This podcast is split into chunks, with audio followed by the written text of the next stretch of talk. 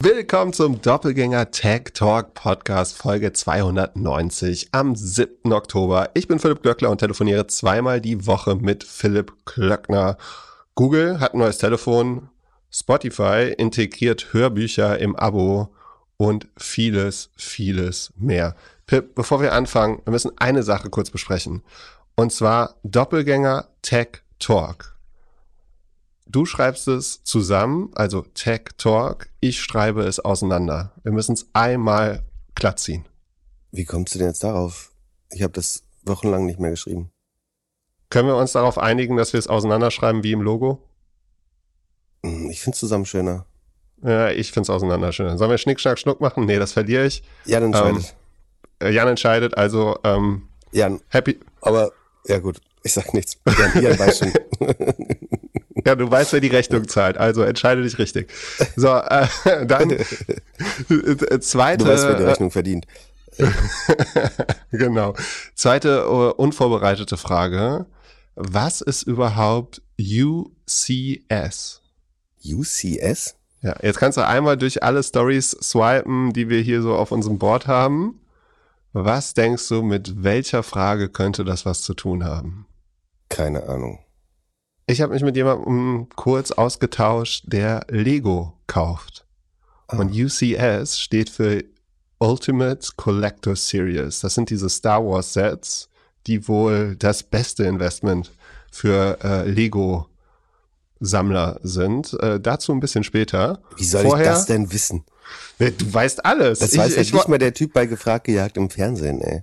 Ja, gut, aber also äh, du willst ja äh, immer du ja, willst, gechallenged äh, werden. du willst immer gechallenged werden. Du, äh, ich wollte schon mit einem T-Shirt drauf ähm, rumlaufen auf, auf einer Konferenz, auf dem steht, ich brauche keine AI, mein Podcast-Co-Host weiß alles. Oh. So, und das, das müssen wir weiter ausarbeiten. Außer wie man Mikrofone bedient. Äh, ich muss mich mal entschuldigen für die letzte Folge.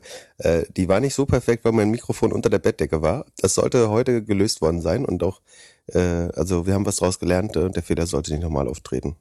Was haben wir draus gelernt? Den Stecker andersrum reinstecken. Wir haben, wir haben gelernt, dass USB-Kabel Einbahnstraßen sind. Ähm, das war mir bis dahin auch noch nicht klar. Sind es Kabel oder sind es Adapter? Na, vielleicht Adapter. Der Google-Adapter war schuld. Der Google Pixel-Adapter.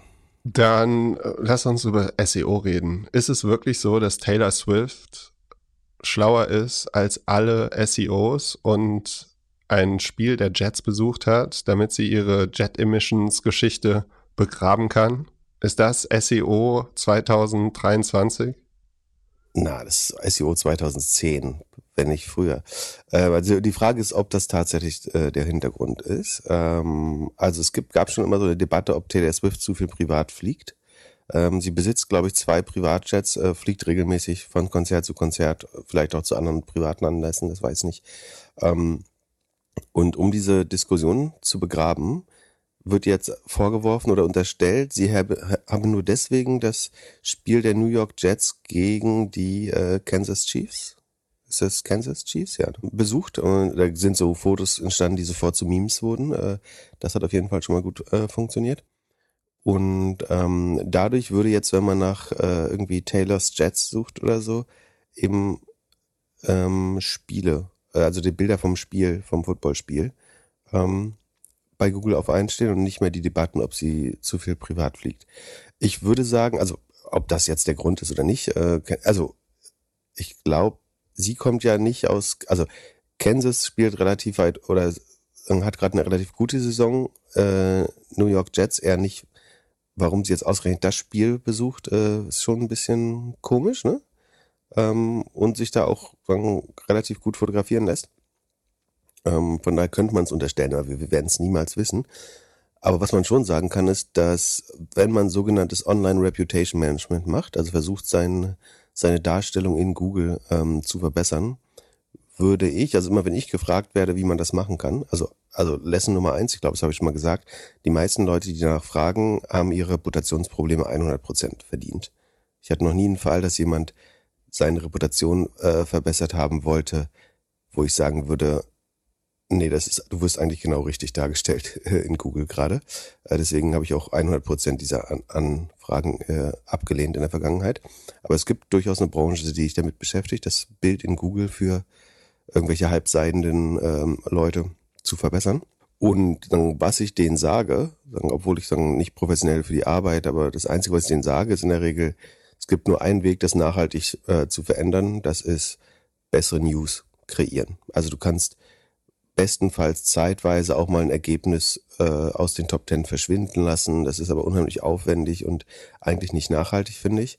Äh, das heißt, der einzig nachhaltige Weg ist, einen ständigen positiven Newsflow über PR äh, zu kreieren und damit und den wiederum so clickbaity zu machen, also so dass auch bessere User-Metriken, also mehr eine höhere Klickrate, bessere Verweildauer und so weiter ähm, aggregiert, in der Hoffnung, dass diese Ergebnisse die sagen eher ungelegenen Ergebnissen äh, Ergebnisse äh, verdrängen. Von daher ist das eine valide Strategie. Ne? Das OMR hat mal über ein Beispiel von Boris Johnson äh, geschrieben. Der hatte mal dieses Problem mit diesem äh, lächerlichen Boris-Bus, der äh, auf dem dran, drauf stand, wir zahlen 53 Millionen an die EU jedes Jahr oder sowas einfach Quatsch und Bullshit war. Und es wurde ihm immer wieder vorgeworfen.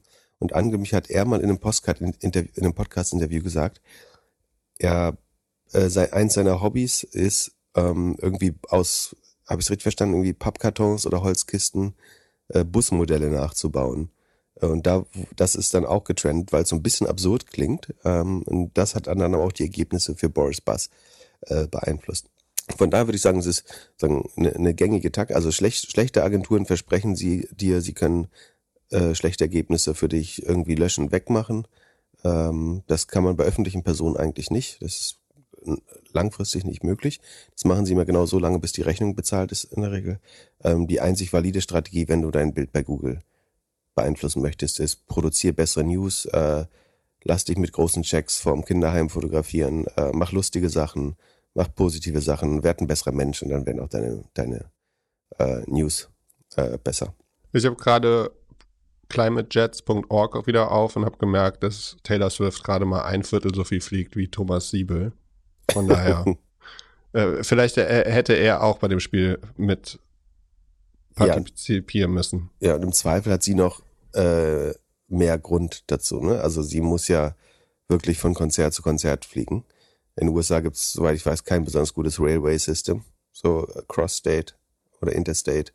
Ähm, du willst wahrscheinlich dein ganzes Leben im Nightliner verbringen. Ähm, das heißt nicht, dass du privat fliegen musst, aber es ist wahrscheinlich auch schwer für sie. Äh, also ich habe am ehesten noch dafür Verständnis, ehrlich gesagt, von allen Privatfliegereien, ähm, obwohl es prinzipiell tun nichts vermeiden würde, natürlich. Lass mal abwarten, bis du auf den großen Bühnen stehst und jede Woche irgendwo auftreten musst. International. Ja, ich weiß nicht, ob ich äh, irgendwie für eine Viertelstunde labern oder so nach New York fliegen würde. Also abgesehen davon, dass bisher niemand danach gefragt hat, aber ähm, wie würdest du es machen, wenn äh, Bits und Braces New York gibt und sie dir Obama-Geld anbieten? Dann würde ich versuchen, das entweder äh, mit meinem Jahresurlaub in Einklang zu bringen äh, und weitere Zeit dort zu verbringen und es, sagen, die pro Tag äh, Emissionen äh, zu minimieren. Kurze Werbeunterbrechung. Unseren heutigen Sponsor Notion nutze ich jeden Tag für meine Podcast-Notizen. Angefangen habe ich mit einem Dokument pro Folge. Heute habe ich für jedes Thema bzw. jede Firma ein Dokument, welches ich immer wieder erweitere. Somit habe ich über die Jahre eine Datenbank mit allen Doppelgänger-Themen aufgebaut. Und jetzt mit der Notion KI kann ich mich noch besser vorbereiten, weil ich die Notion AI einfach Fragen zu meiner persönlichen Doppelgänger-Datenbank stellen kann. Notion ist ein Ort, an dem jedes Team schreiben, planen, organisieren und die Freude am Spielen wiederentdecken kann.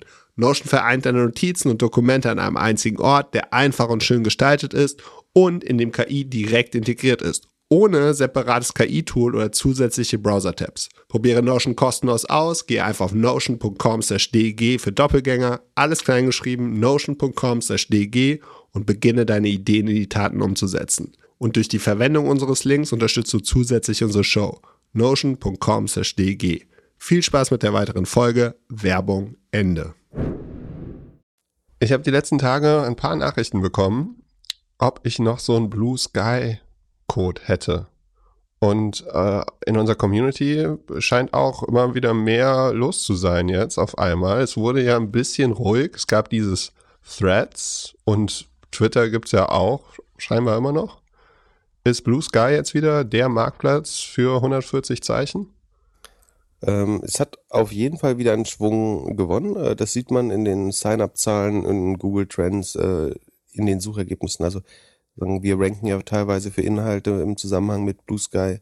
Da sieht man ganz gut, dass die wieder beliebter werden. Also versuchen, ähm, Ausschlaggeber dafür muss eigentlich der, sagen, einer dieser Posts bezüglich der Migranten äh, gewesen sein von Elon Musk. Also das scheint, scheint zumindest, das ist, glaube ich, sehr auch ein bisschen die deutsche Bubble. Äh, ich glaube, da ist das jetzt ähm, prävalenter als äh, in, äh, im, in, im Rest der Welt.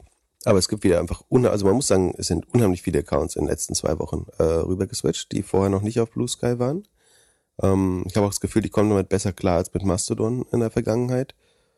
Und ja, es, es scheint, also wir wissen auch, das sind, das sind immer so Wellenbewegungen, also es kann danach gut wieder runtergehen und ist nichts gewesen, aber prinzipiell jeder äh, Creator oder Creatorin, die darüber sich bewegt, ähm, macht das tendenziell marginal erfolgreicher und im Moment sieht es ganz gut aus und es nimmt wieder Fahrt auf ähm, und ja, ist auch mehr im Gespräch und das führt dann wieder zu weiteren äh, ähm, Effekte, Effekten. Währenddessen dann macht Elon Musk alles, um Twitter noch schlechter äh, zu machen.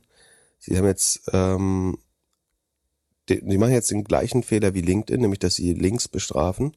Äh, auf, also er hat vorher schon gesagt, dass Links weniger Sichtbarkeit bekommen werden auf äh, Twitter, so dass der Fehler, den LinkedIn auch macht, äh, implizit über seinen Algorithmus, dass er denkt, das lenkt Leute vom Produkt ab, äh, ob, obwohl es der einzige Weg ist, sicherzustellen, dass nie relevante Inhalte geteilt werden. Äh, wenn du sagst, äh, ich lass, also ich bestrafe es, wenn Leute Quellen dafür zitieren. Er hat ja vorher auch schon dieses Delay eingebaut bei gewissen Newsmedien. Ähm, und was der geniale Trick, der ihm jetzt auf, eingefallen ist, ist, dass er die Headlines von ausgehenden Links, insbesondere zu News-Sachen äh, natürlich, ähm, nicht mehr zeigt. Das heißt, man sieht nur noch das Vorschaubild und den, die Domäne der Publikation. Also es kommt quasi das Artikelbild und dann steht einfach Bloomberg, Reuters, New York Times oder sowas ganz klein im Bild. Und man sieht aber nicht mehr, was der Artikel gesagt hat, der da erscheint. Ähm, das führt natürlich zu einerlei, äh, vielerlei Verwirrung. Also man weiß nicht mehr, was geteilt werden sollte. Es führt dazu, zu, eigentlich, dass du einen höheren Anreiz hast zu klicken, weil du weißt jetzt nicht, was sich hier mit hinterm Artikel verste äh, versteckt. Früher hast du mit der Headline eigentlich eine gewisse Message empfangen. Jetzt, ich würde vermuten, es erhöht die Klickrate sogar. Bei allen Tests, zumindest so in der kommerziellen Welt, würde man das tun, würde es eher zu mehr Klicks führen. Äh, deswegen halte ich es vielleicht sogar, es gibt, es gibt eine Chance, dass es kontraproduktiv ist. Äh, so oder so ist es schlecht für die Nutzer, wenn du nicht weißt, was da gerade geteilt wird. Jeder geteilte Artikel sieht jetzt eher aus wie ein Meme eigentlich. Ähm, das Ziel ist natürlich einerseits mehr Inhalte auf Twitter zu verlagern, also dass die Medien schaffen, denn es direkt auf Twitter publizieren und nicht auf ihre eigene Story verlinken, was äh, jahrzehntelang das System Twitter war. Ähm, und natürlich wieder auch Citizen Journalism, wie Elon Musk das immer nennt, also den, den, den vermeintlichen Journalismus des äh, einfachen Bürgers äh, über diese sogenannten Mainstream-Medien, Media ähm, zu, zu promoten oder das gleichzustellen. Ähm, ich halte es nicht für gut. Äh, ich glaube, es ist immer ein Kapitel aus dem Dictatorship-Handbuch, wenn du äh, die Mainstream-Medien attackierst. Ähm, also natürlich sollte man sie kritisieren, aber wenn du sie so pauschaliert äh, schlecht machst, äh, das kennt man von Trump äh, und ansonsten eigentlich nur von äh, Autokraten. Ähm, ich halte es äh, für nicht gut, das ist meine persönliche Meinung. Ähm, auf TweetDeck äh, kann man noch die alten Karten sehen. Äh, auf Android, glaube ich, ist es auch noch nicht ausgerollt. Und ich habe so ein bisschen das Gefühl, das ist auch einer der Gründe, warum Twitter alle APIs geschlossen hat. Weil das Kernprodukt wurde jetzt so kaputt gemacht, dass es werden ja mit Sicherheit inzwischen nochmal so ein neues TweetDeck entstanden, was einfach damit wirbt, wir bauen dir auf Basis des Twitter-Protokolls das alte Twitter wieder ein neues Frontend und so weiter. Und das kannst du jetzt natürlich nicht mehr ohne weiteres, äh, weil die API so teuer ist. Ähm, ansonsten hätte es das massenhaft gegeben und es zeigt auch nochmal, wie, wie gut es eigentlich gewesen wäre, wenn Jack Dorsey Twitter zu einem Protokoll gemacht hätte, so dass jeder sein eigenes Frontend bauen kann. Dann wär, wärst du jetzt nämlich nicht diesen ganzen willkürlichen äh, UI-Anpassungen ausgesetzt. Natürlich kann Elon Musk mit seinem Produkt machen, was er will. Er kann die User Experience auch ständig verschlechtern. Ähm, oder einer gewissen Audience anpassen. Aber ähm, so richtig schlau Äh, Finde ich nichts. Äh, jetzt hier aber schon wieder bei der Stelle zu viel über Twitter geredet. Eigentlich wollten wir über Blue Sky reden. Und das hat, wie gesagt, kurzfristig erstmal äh, Rückenwind. Und es gibt sogar ähm, ein, so eine Art TweetDeck inzwischen. Das erste, das heißt Blue, Sekunde, Skydeck? Nee, Skydeck wäre doch viel lustiger gewesen. Es heißt deck.blue ist die äh, URL. Und da kriegt man ziemlich genau, was das alte TweetDeck war für Blue Sky. Und das macht es schon nochmal deutlich einfacher, mit Blue Sky zu interagieren, finde ich. Äh, und auch äh, das noch relativ wenige Geschehen dort zu monitoren. Das Einzige, was ich mir immer noch wünsche, wenn da jemand wirklich einen guten Tipp hat, eine komplett No-Frills äh, Cross-Posting Plugin oder so. Das heißt, alles, was ich auf Twitter poste, soll automatisch auf Mastodon und Blue Sky Co. Also, aber es muss wirklich so einfach sein, dass Philipp Glöckler es benutzen könnte. Ähm, das würde ich mir noch wünschen. Ich glaube, das wäre ein großer Killer, um den Übergang noch smoother ähm, zu machen, weil ich einerseits spürt man natürlich diesen Drang, Twitter einfach zu verlassen. Andererseits finde ich es auch kompliziert. Das fällt komplett den so Right-Wing-Hatern und was weiß ich. Äh, ich habe nichts, kein Problem mit, wenn Leute irgendwie Rechtsausleger sind oder wie gesagt, ich finde es wichtig, dass wir ein breites Spektrum an Meinungen haben. Aber ich halte es für super gefährlich, wenn einfach nur noch Rechte, Ultrarechte, Libertäre und so weiter äh, sich dort tummeln. Ich glaube, so einfach sollte man auch nicht das einfach den äh, überlassen, auch wenn es nicht angenehmer und einfacher wird. Eigentlich bräuchtest du doch so einen Service wie ganz am Anfang von Twitter, dass man per SMS oder per Messenger irgendwie ein, eine Nachricht rausschicken kann und die dann auf alle Plattformen geht. Ja. Oder du genau. könntest es vielleicht sogar als E-Mail irgendwie äh, lossenden dass du irgendwie ein, ein, ein, ganz schlankes Produkt hast, wenn du einen Gedanken hast, den lossenden und der geht auf alle drei, vier, fünf Plattformen oder wie ja, viel es auch gibt. Also du kannst das mit if, if this, then that, äh, also if natürlich wahrscheinlich selber bauen oder mit Zapier oder ähm, ich bin mir auch sicher, irgendjemand hat schon gebaut. Ich bin nur zu faul zu recherchieren und vor allen Dingen zu testen, welches das richtige Produkt ist.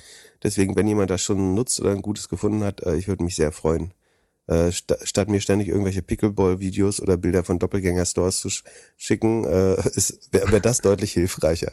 äh, ist nicht böse gemeint, wir freuen uns natürlich über, über alle Fans, aber ähm, trotzdem, äh, also als, also wenn ihr Pickleball-Inhalte verschicken wollt, schickt sie bitte Philipp Glöckler, nicht mir.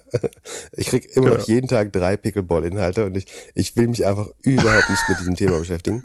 Und das andere ist, ähm, wir, wir wissen, wie lustig das ist, wenn man daran vorbeigeht, aber wir haben auch ungefähr 300 Bilder von Doppelgänger äh, Apparel Stores in Italien äh, schon bekommen. Äh, auch das, äh, also entweder macht Bilder von euch davor und äh, postet sie auf Instagram, aber ihr müsst uns sie auch nicht privat schicken. Die, inzwischen haben wir ausreichend davon gesehen. Nicht böse gemeint. Die anderen sind schuld, nicht hier. Genau. Wir könnt ihr die Sachen gerne immer schicken. Ich lese genau. sie halt meistens nicht. Genau. Schickt sie Glückler. Der freut sich. Äh, äh, freust du dich über das neue Pixel hier? Achso, die eine Sache wollte, eine Sache musste ich noch zu Blue Sky sagen. Und zwar wird äh, Blue Sky ja vorgeworfen, es wäre sozusagen das, das linke Gegennetz zu äh, Twitter. Ähm, also ins, äh, ins, insbesondere die Weltredakteurin äh, Anna Schneider hat sich natürlich äh, dazu geäußert, äh, sagt aufgrund von Rückfragen Doppelpunkt, äh, die Liste unten veranschaulicht sehr schön, was ich meine. In Anführungsstrichen liberale Demokratie faseln, sich aber außer der eigenen Meinung nichts anhören wollen, ohne ausfällig zu werden. Das reinste nah an Schiff und dann postet sie, also offenbar, wenn du jetzt auf als einer der ersten Deutschen oder einer der, also als deutscher Account viele Follower auf Blue Sky hast, landest du dann schon auf irgend so komischen rechten Listen. Ähm, und sie zeigt dann quasi, dass der populärste Account auf Blue Sky Jan Böhmermann ist. Dann kommt El Hotzo, also ein Satiriker, der auch für das Neo-Magazin arbeitet. Dann kommt Volksverpetzer der Postillon Anwalt Jun, also ein äh, soziale Medien an, spezialisierter Anwalt, Carlo Massala, ebenfalls Satiriker, Roter Panda, Krieg und Freitag, Jörg Kachelmann, äh, Annika Brockschmidt, Thomas Bockrand, äh, Höllenaufsicht, also, ähm, Lars Fischer und so weiter und so fort. Äh, Marie-Agnes Strack-Zimmermann, die ist jetzt nicht, äh, steht nicht im Verdacht eigentlich, irgendwie besonders left-leaning zu sein, aber naja, also ich meine, die Wahrheit ist ja, Twitter hat ja genauso angefangen. Also auf Twitter waren natürlich auch medienaffine, eher demokratisch veranlagte Menschen äh, von Anfang an. Und sobald, sobald Blues, das ist, das ist die Frage. Also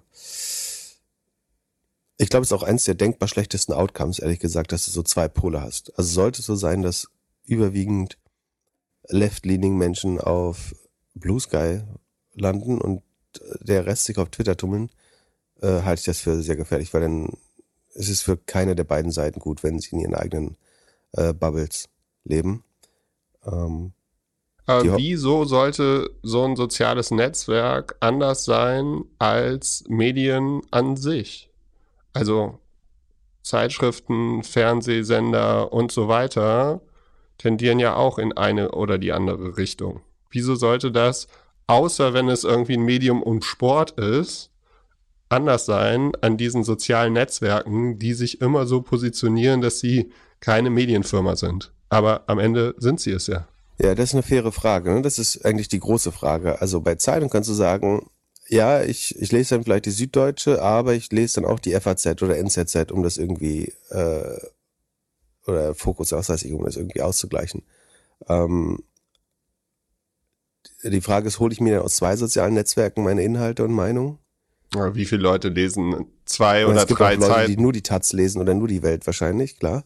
Aber ich glaube, das ist keine gute Idee, äh, weil äh, sagen, wenige Zeitschriften das schaffen, ein, ein breites Meinungsbild äh, wiederzuspiegeln. Kann schon sein, dass sich natürlich äh, tendenziell Linke sich eher auf Blue Sky wohlfühlen und dann eben Rechtslehnende eher auf Twitter äh, zunehmend, äh, was ja nachvollziehbar ist. Aber ist das gut? Also in der Regel entsteht dadurch noch mehr, noch mehr äh, sagen Extremismus oder Radikalisierung, würde ich äh, glauben. Kommt das jetzt davon, weil es diese zwei Plattformen gibt, oder kommt es davon, dass alle diese Plattformen Algorithmen haben, die einen immer extremer abdriften lassen und immer mehr in eine gewisse Richtung setzen. Das muss nicht nur Twitter und, äh, und Blue Sky sein, sondern es kann auch sein, dass du auf YouTube irgendwie links oder rechts oder irgendwo abbiegst und auf einmal nur noch das geliefert bekommst, das dich am meisten interessiert? Äh, die Antwort ist ja, würde Scott Galloway sagen. Also beides ist, ist, ist wahr. Ähm, also es liegt einerseits daran, dass es quasi äh, ein Exodus an äh, Leuten geben, die einfach vieles, was auf Twitter passiert, nicht mehr gut finden und dass sie neues Zuhause suchen. Und äh, dass das, was Anna Schneider hier Nahenschiff nennt, eben eher äh, ein Flüchtlingsschiff ist, äh, was gerade einen neuen Hafen sucht. Gleichzeitig hast du aber recht, dass natürlich die Netzwerke an sich und die Mechaniken darin für eine äh, Verstärkung sorgen und für eine Radikalisierung. Wobei Twitter ja gar nicht so stark ist dabei, ehrlich gesagt. Man kann Twitter nicht vorwerfen, dass äh, radikale Inhalte besonders gut funktionieren, ehrlich gesagt. Einfach weil der Algorithmus in Anführungsstrichen so schlecht ist. Ich glaube nicht mal, dass das mit Absicht ist, aber ich glaube, es ist relativ wirkungslos im Vergleich zu dem, was Meta oder TikTok macht. Aber ich glaube, das ist eher Unvermögen als äh, mangelnder Willen. Ich glaube, man würde die Plattform gern mehr, mehr sticky machen. Äh, und es ist natürlich schwer, dass wenn, wenn jede Regel überschrieben wird mit if post Elon Musk, äh, dann display more. Ähm, das macht es natürlich auch nicht einfacher. Ähm, naja, so, äh, genug darüber äh, gesprochen. Wir kommen am Ende vielleicht nochmal kurz drauf zurück. So viel dazu, dass ich die 140 Sekunden von Elon ganz am Ende machen wollte. Ja, das geht ja überhaupt nicht um Elon Musk gerade, sondern um, um Blue Sky und Twitter. Da können wir ja nicht komplett voneinander trennen. Sorry. Google hat das neue Pixel Phone announced. Gibt es ein schönes Hochglanzvideo zu. Kann man sich anschauen. Bist du sold? Wirst du dir wie jedes Jahr ein neues Pixel-Telefon holen? Äh, höchstwahrscheinlich nicht. Also sofern meins nicht irgendwie kaputt geht oder das Akku stark nachlässt, ähm, ist es ein ähnlicher Nothing Burger wie das neue iPhone, würde ich sagen. Also es unterscheidet sich durch ein paar AI-Funktionen, eine wie immer bessere Kamera, ein helleres Display, 42% heller, äh, so in Spitzenwerten ein neuer Chip, der aber letztlich nicht so gut ist äh, im Vergleich zu Apple, wenn man fair ist. Ähm, die Google Airbuds, also die sagen, das Gegenteil zum, zum Air, zu den AirPods, kann bessere Noise Cancellation und äh, Umgebungsgeräusche besser rauscanceln und hat ein paar andere Bedienungshilfen. Die Pixel Watch ähm, ist nochmal deutlich besser geworden, was Health angeht, würde ich sagen. Aber ich finde, habe immer noch keinen Bock, diese Uhren jeden Tag einmal zu laden. Äh, mich nervt dass diesen komischen Ring alle drei Tage oder vier Tage äh, laden muss. Ich fände total uncool. Solange man diese Uhr noch täglich laden muss, ist es, finde ich es kein äh, cooles Produkt, ehrlich gesagt. Ähm, ja, und es, das Telefon ist nicht ausreichend gut geworden. Ich würde allein aus Nachhaltigkeitsgründen meins jetzt nicht deswegen äh, ersetzen, sondern würde mich freuen, wenn ich jetzt mal eine äh, Generation skippe. Vielleicht auch. Ich bewundere dich, dass du diesen Ring immer noch anhast. Ja, ja, will ich jetzt nicht drüber reden. Es gibt zwei Investment-Ideenkarten, die ich so ein bisschen bereue, nie gespielt zu haben. Also die habe ich mal oder wollte mal auf unser Board setzen und habe es dann, eine habe ich immer wieder verschoben, bis ich sie ins Backlog gezogen habe. Erzähl erstmal die 14, die du bereust, äh, gezogen zu haben. Nummer eins, NFTs. ja, ähm, ja, auf jeden Nummer Fall. Nummer zwei, ZipRecruiter. ZipRecruiter, die Zahlen, äh, hier Arbeitszahlen in Amerika haben sich doch verändert. Auf einmal wird wieder, werden, wird wieder Personal gesucht. Äh, das könnte ja ganz gut für ZipRecruiter dann sein. Könnte, ja. Mal schauen. Äh, aber ist ja alles langfristig, langfristig, langfristig. Aber ja, die zwei Karten, das eine ist Ozempic. Das nee, wollte das ich das, äh, Ich habe mir jetzt von meinem Vorbild äh, abgeschaut. Es ist äh, das schlechte Makroklima. Ähm, du musst dann Erfolge immer dir selber zuschreiben und wenn es runtergeht, sagst du, ah, das ist Makro-Headwind. Ähm, Gerade ganz schwer. Ähm, Habe ich mir ab, abgeschaut bei jemandem. Naja, also, soll ich fragen, wer das Vorbild ist? Nee, das äh, kennst du nicht. Äh, drittklassiger Influencer. Es handelt sich hierbei nicht um Anlageberatung. Man sollte aufgrund des Gehörten keine Kauf- und Verkaufsentscheidungen zu Aktien und anderen Wertpapieren treffen. Es besteht immer das Risiko eines Totalverlustes. Solltet ihr dennoch aufgrund der Informationen im Podcast handeln, handelt ihr stets auf eigenes Risiko und wir können unmöglich für etwaige Verluste haften. Alles könnt ihr auch nochmal unter doppelgänger.io slash Disclaimer nachlesen. Wie gesagt, ähm, Erfolge gilt es sich selber zuzuschreiben. Wenn die Aktien nicht laufen, äh, Stichwort ZipRecruiter, liegt es vor allen Dingen am Makro-Headwind, äh, da, weil da, da kann keiner was für. Das ist Force Majeure der Investmentszene. Ja, und die zweite Karte, die ich nie geschrieben habe, war Lego-Sets. Ich wollte dich irgendwann mal fragen, ob wir anfangen sollen, Lego zu kaufen. Und zwar habe ich 2016 muss das gewesen sein, so einen Bekannten gehabt, der äh, so eher in der Fin Tech oder fin Finanzierung, was auch immer Ecke ist. Und der hat angefangen, regelmäßig irgendwelche Sets zu kaufen. Mittlerweile äh, kauft er nur noch diese UCS-Sachen, die wir am Anfang besprochen haben, also Star Wars Limited äh, Sets. Ich habe auch mal natürlich irgendwie letztes Jahr zwei Sets gekauft, ähm, aber nicht, nicht UCS, sondern ich habe gedacht, es wäre eine super Idee, diesen DeLorean von Zurück in die Zukunft zu kaufen. Habe den sofort zweimal auf Lego.com gekauft. Einen, einen, wie man das so als Sammler macht, einen baut man selbst, selbst auf und den anderen äh, lässt man so in der Ecke stehen, damit er mehr wert wird und dass man ihn irgendwann verkaufen kann. Ähm, äh, am Ende äh, sind die Dinger nie angekommen und ich habe sie retourniert oder äh, es hat mir zu lange gedauert, bis sie irgendwie kamen. Irgendwas scheint da ähm, E-Commerce-mäßig nicht so funktioniert zu haben und ähm, ich habe storniert. Jetzt habe ich eben geguckt, ähm, ein Investment auf jeden Fall in der kurzen Zeit wäre es eh nicht gewesen. Ist weniger wert als vorher. Äh, aber wenn man sammeln möchte, wäre das eine Option. Äh, hast du gehört, dass, apropos, hast du gehört, dass Playmobil pleite äh, gegangen ist? Nee. Bist du Team Playmobil oder Team Lego? Team Lego, oder? Team Lego, aber Lego ja. war auch schon mal fast pleite. Ja, fast. Äh, Playmobil. Wer spielt mit Playmobil? ist halt die Vorstufe von Lego. Nee, Vorstufe ist Duplo. Also, Ach so, das ist ah, Du hast stimmt. bestimmt bis zur achten Klasse mit Duplo gespielt, aber. Playmobil habe ich nie verstanden, aber kann ja nichts machen, außer so Püppchen spielen. Dann kannst du auch gleich mit Barbie und Ken spielen. Äh, ist das, oder ist, ist, ist, ist äh, Playmobil inklusives äh, Barbie eigentlich? Ich weiß nicht. Äh, was war die erste Idee? Die habe ich gerade nicht über, äh, habe ich gerade überhört, weil ich dir wieder ins Wort gefallen bin. Entschuldigung. Ozempic.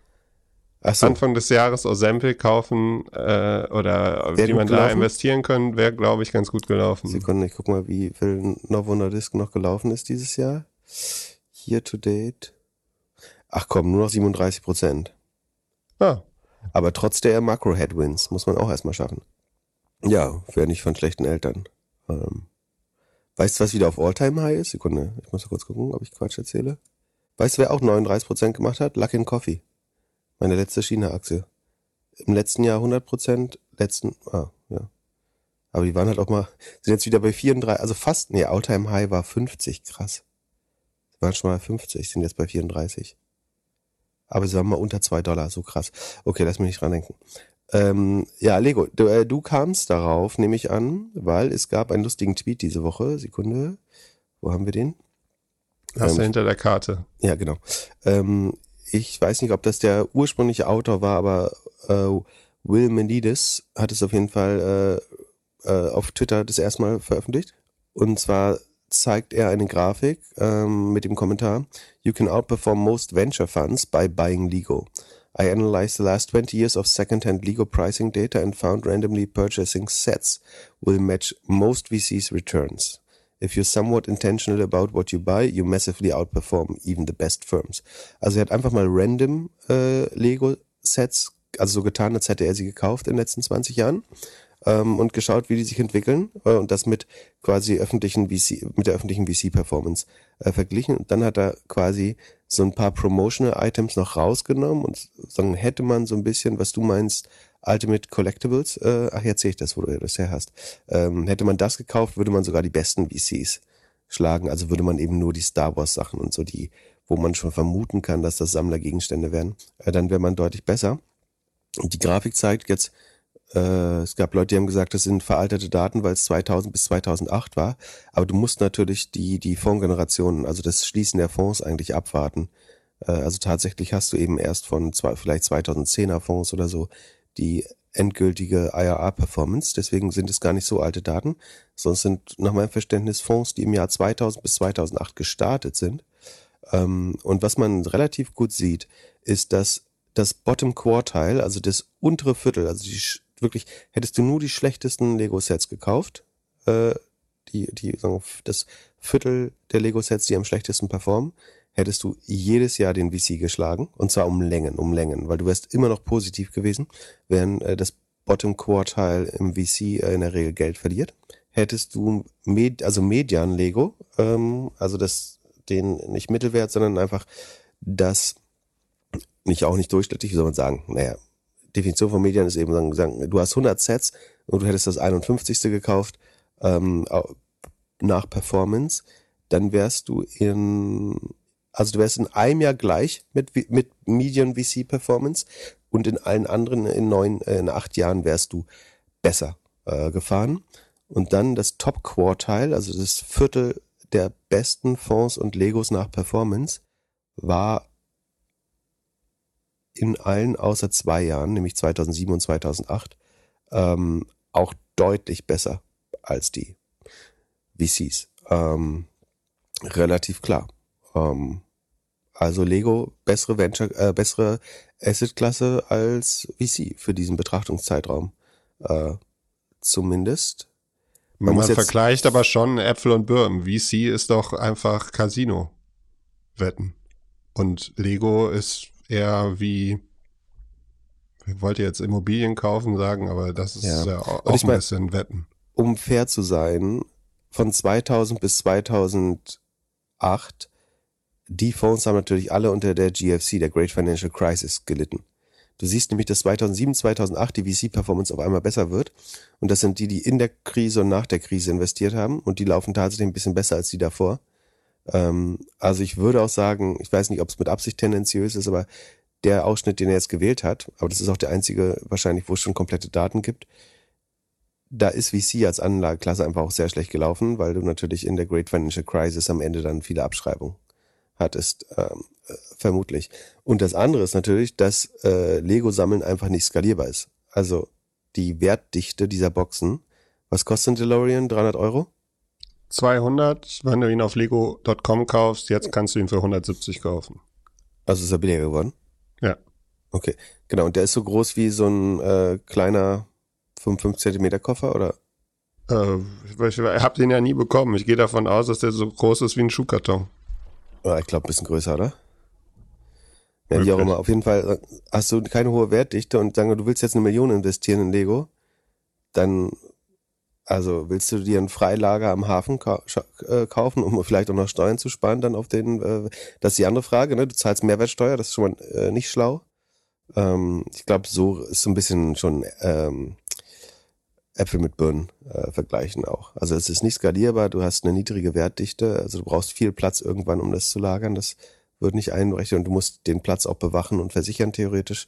Ähm, da ist vergleichsweise VC dann vielleicht doch ganz attraktiv äh, oder ganz normale Fonds. Ähm, und der, die Zeitspanne ist nicht ganz fair, muss man äh, auch sagen. Du müsstest eine längere Zeitspanne äh, nehmen. Aber für den Zeitraum, den er betrachtet, ist das natürlich äh, trotzdem richtig und ein lustiger Fakt. Also man muss jetzt auch nicht zu kritisch rangehen. Ne? Ist ja trotzdem eine lustige Aussage, die dahinter steckt. Ähm, ja. Und was man auch noch sagen muss, ist 2003 und 2004 waren die schlechtesten Jahre von Lego. Also die hätten da auch pleite gehen können und dann wären die Sachen wahrscheinlich gar nichts wert gewesen. Ja, und was, man auch nochmal sieht, ist, äh, das haben wir schon ein paar Mal gesagt, aber äh, auch das wird hier durch die, durch die Grafik nochmal gut deutlich, ist, dass die Median äh, IRR von Venture Capital halt in der Regel unter fünf Prozent hier äh, landet. Oder äh, nicht ganz unter äh, Sekunde doch Median. Ja, Median ist so um die fünf Prozent, würde ich sagen, im Schnitt der Jahre. Äh, das heißt, du wärst mit deinem MSCI World immer äh, deutlich besser äh, gefahren als mit dem mit mit der mittleren Performance äh, von Venture Capital und selbst die die Top Quartile ähm, schlagen nicht nicht regelmäßig äh, genug den MSCI World äh, wie gesagt und zu denen haben die wenigsten Leute eigentlich äh, direkten Zugang ähm, plus wenn du es über irgendwelche Plattformen machst wo du noch ein Prozent Managementgebühr oder noch mehr versteckte Gebühren abgibst äh, dann bist du sowieso weit davon entfernt. Dann hast du Adverselektion plus extra Gebühren. Äh, plus, äh, spannend ist hier, ein, eine Sache haben wir sagen, nicht zu gut gehalten im Lego, ist, dass das Lego ist natürlich im Zweifel liquider. Ne? Also du kannst das jeden Tag oder beinahe jeden Tag verkaufen. Äh, und das ist ja ein weiterer Nachteil von diesen Venture Capital Fonds, dass du 10, 12, 13 Jahre gebunden bist äh, eigentlich. Oder ich glaube, im Schnitt kriegst du dein Geld wahrscheinlich nach neun, zehn Jahren wieder, aber das letzte Geld hast du eventuell erst nach 13 Jahren gesehen. Ja, und wenn du Lego verkaufen willst, bricklink.com ist die Seite, die wohl am meisten genutzt wird. Hast du diese coole AI gesehen, äh, mit, wo man einfach einen Teppich voller Lego äh, fotografieren kann und dann kriegst du äh, Bauanleitung, was du damit bauen kannst? Ja, fand super. Ich auch, fand ich auch ganz lustig. Also ist da, die gab es sogar schon, bevor der AI-Hype gestartet ist. Also. Ja, ist ja super einfache Machine Learning-Anwendung oder ähm, Image Recognition oder o ja, OCR. Würdest du irgendwas sammeln? Als Investment? Ich hatte mal jemanden äh, im Bekanntenkreis, der fand es eine super Idee, Swatch-Uhren zu sammeln und hat dann immer zwei Swatch-Uhren oh gekauft. Das äh, war nicht das beste Investment. Nee, ich finde Sammeln äh, nicht super spannend, ehrlich gesagt. Ich überlege gerade, ob ich irgendwas sammeln. Nee. Wein? Ja, wäre noch das, was ich am ehesten machen würde. Also hätte ich, obwohl ich habe einen Keller. Ich habe auch noch Platz im Keller. Ja, vielleicht mache ich mir mal einen Weinkeller. Ich glaube, ich habe einen schönen, coolen Keller. Eigentlich kann ich mal ein paar Weinregale reinstellen. Äh, aber die möchte ich dann auch irgendwann trinken und jetzt nicht, ich sammle ja nicht was und dann verkaufe ich es am Ende und freue mich, dass, dann kriegst du irgendwie ein paar hundert Euro pro Flasche. Aber ja, was, das ändert ja neben mir auch nicht. Dann ist Austrinken auch besser. Ja, das könnte wahrscheinlich einer der großen Punkte sein von, von diesen Investments, dass die meisten die Sachen nie verkaufen. Also mein Kontakt meinte, er würde jetzt mal langsam Sachen von 2016 verkaufen wollen. Äh, aber macht man es dann wirklich und sind die Sachen wirklich so viel wert, äh, wie man es denkt, oder ist da schon ein Unterschied? Ich, ja, ich check auch diese ganzen Sneaker-Sammler nicht. So, das, also am Ende sammelt das Zeug doch eigentlich nur Staub. Ja, ich habe gerade geschaut, Timeless Invest gibt's immer noch anscheinend. Hab ich gerade überlegt, ob das so äh, Sneakers, Baseballkarten. Du kannst ein Prozent an einem Michael Jordan Liebesbrief besitzen. Klingt auch super äh, interessant. Ja. Aber man sieht keine Performance an. Äh, da würde mich jetzt mal interessieren, was die Kunden so in den letzten zwei Jahren an Performance äh, gemacht haben. Aber ich glaube, dass man das nicht sieht, äh, spricht Bände. Kennst du das noch? Das war dieses tokenisierte, hier, du kriegst ein Prozent an einem Sneaker oder ein Prozent an einer Rolex. Mhm. Was ja gar keinen Sinn macht, weil du, also du hast extra Gebühren und kannst nicht mal das physische Gut haben, wenn alles schief geht, sondern hast nun ein Anrecht. Okay, aber äh, lebt noch. Allein dafür Kudos. Lasst uns Hörerfragen machen. Falls ihr eine Frage habt, schickt uns gerne eine E-Mail an podcast.doppelgänger.io. Johann fragt äh, über unsere Community, mich würde mal interessieren, warum VCs sich so gerne selbst darstellen, besonders auf Twitter und LinkedIn. Es kommt mir so vor, als gäbe es in jedem Ökosystem eine Handvoll echter Investoren mit Value für Founder und der Rest versucht sich irgendwie irgendwo reinzuschleimen. Nervt das nicht auch die, die echt investieren? Macht dir investieren weniger Spaß, weil links und rechts viele Leute Content produzieren und sich irgendwo reinschummeln? Also um fair zu sein, in welcher Branche ist das nicht so? Ähm, also wenn du davon den Spaß verderben lässt, was kannst du da noch werden? Du wirst halt überall so fake it till you make it oder sagen Leute, die bessere oder also entweder niedrigere Standards, was Charme und Peinlichkeit angeht, haben oder sagen bessere Self-Promotion machen. Das ist, glaube ich, äh, war wahrscheinlich auch zu jeder Zeit so. Ist nicht mal ein Produkt der jetzigen Zeit. Äh, so ist es halt, man nimmt es wahrscheinlich mehr wahr äh, über LinkedIn und so weiter. Ähm, ich glaube, wenn man es analysieren möchte, könnte man auch sagen, Venture Capital ist natürlich eine überwiegend undifferenzierte Dienstleistung. Also was alle anbieten, ist Geld. Äh, die Terms oder sagen Nebenbedingungen ähm, sind relativ äh, uniform. Und wie kannst du einen Fonds differenzieren? Es gibt eigentlich nur zwei Sachen. Echte Performance. Äh, die ist aber nicht so transparent, äh, wie man es gern hätte in der Regel. Ähm, oder du musst es eben über Marketing machen. Und dann gerade die jungen Fonds, die noch nicht ausreichend Performance-Daten haben, was bleibt dir anderes übrig, als äh, gutes Marketing zu machen? Ob das jetzt gutes Marketing ist, eine andere Frage. Aber das ist ja typisch für undifferenzierte Produkte, dass du dann mit Marketing den Unterschied machen musst. Und ähm, es gibt natürlich, du kannst irgendwie sagen, du bist ein Operational VC oder du hast äh, ein Op Operators Network wie Andreessen Horowitz oder ähm, du willst keine Board Seats und ich meine, jeder sagt, er ist founder-friendly. Die, die, echten Unterschiede da auszumachen, ist, glaube ich, relativ schwer. Ähm, aber ich glaube, das ist der Grund, warum Marketing am Ende auch eine große Rolle spielt. Und es ist auch fair. Also ob man es jetzt cool findet, ob jeder es richtig macht und jeder es äh, empathisch macht und damit auch das Ziel erreicht, ist eine andere Frage. Aber ich glaube, irgendwie musst du ja anfangen. Wenn du von Null anfängst, du hast deinen eigenen Track Record. Man am Anfang wirbt man so ein bisschen mit dem Lebenslauf der, der, der General Partner, also der äh, Fondsmanager oder mit deren historischen Investments. Äh, was hätte man bekommen, wenn man früher mit denen als Angel investiert hätte oder irgendwie so. Oder in deren vorherige Firmen, wo sie gearbeitet haben. Aber von daher ist, glaube ich, nachvollziehbar, dass man viel Werbung machen muss. Aber natürlich, äh, es gibt ja diesen ähm, legendären Twitter-Account VC Brex, der das lustig mal, also wenn der, der VC, der irgendwie dreimal im Jahr twittert, aber jedes Mal, wenn Exit äh, kommt, nochmal darauf hinweist, dass er hier auch investiert war und das größtenteils ja seine Arbeit war und nicht die der, der Founder und Mitarbeiter. Ähm, ja, von daher, also ich, ich finde es irgendwie nachvollziehbar. Aber ja, ich kann auch verstehen, dass man das, äh, also ich glaube, wo gelogen wird oder wo sich falsch dargestellt wird, da kann man ja auch gerne seine eigenen Erfahrungen schildern oder das hinterfragen oder fragen, wie man das mit Zahlen belegen kann. Ähm, aber von da nicht, nicht überraschend, dass, dass es sagen, marketingintensiv ist, äh, da, da wo es keine Zahlen gibt. Ähm, es gibt natürlich besseres Marketing. Ne? Du kannst Konferenzen machen, du kannst Medienformate machen, Podcast. Ähm, die, du siehst ja, dass die, die größeren VCs eigentlich man entweder breit angelegte Studien machen, eigene Konferenzen, eigene Podcast-Serien. Das ist vielleicht letztlich das beste Marketing, weil da die Gründer, am Ende reden da die Gründer ja auch über dich als VC in der Regel. Ähm, das ist so ein bisschen durch die Hintertür vielleicht ein bisschen charmanter und auch professioneller. Die Zeit ist ja auch ein bisschen anders geworden. Sie können ja jetzt nicht mehr Monat für Monat irgendwie ein Exit oder ein IPO feiern. Absolut, absolut, genau. Also es gibt einfach ganz wenig, womit du, also die, der Redaktionsplan äh, des, der, des oder der Content Managerin äh, sieht natürlich relativ leer aus bei, bei VCs, gerade weil äh, bestenfalls hat man mal eine Series A äh, Anschlussfinanzierung.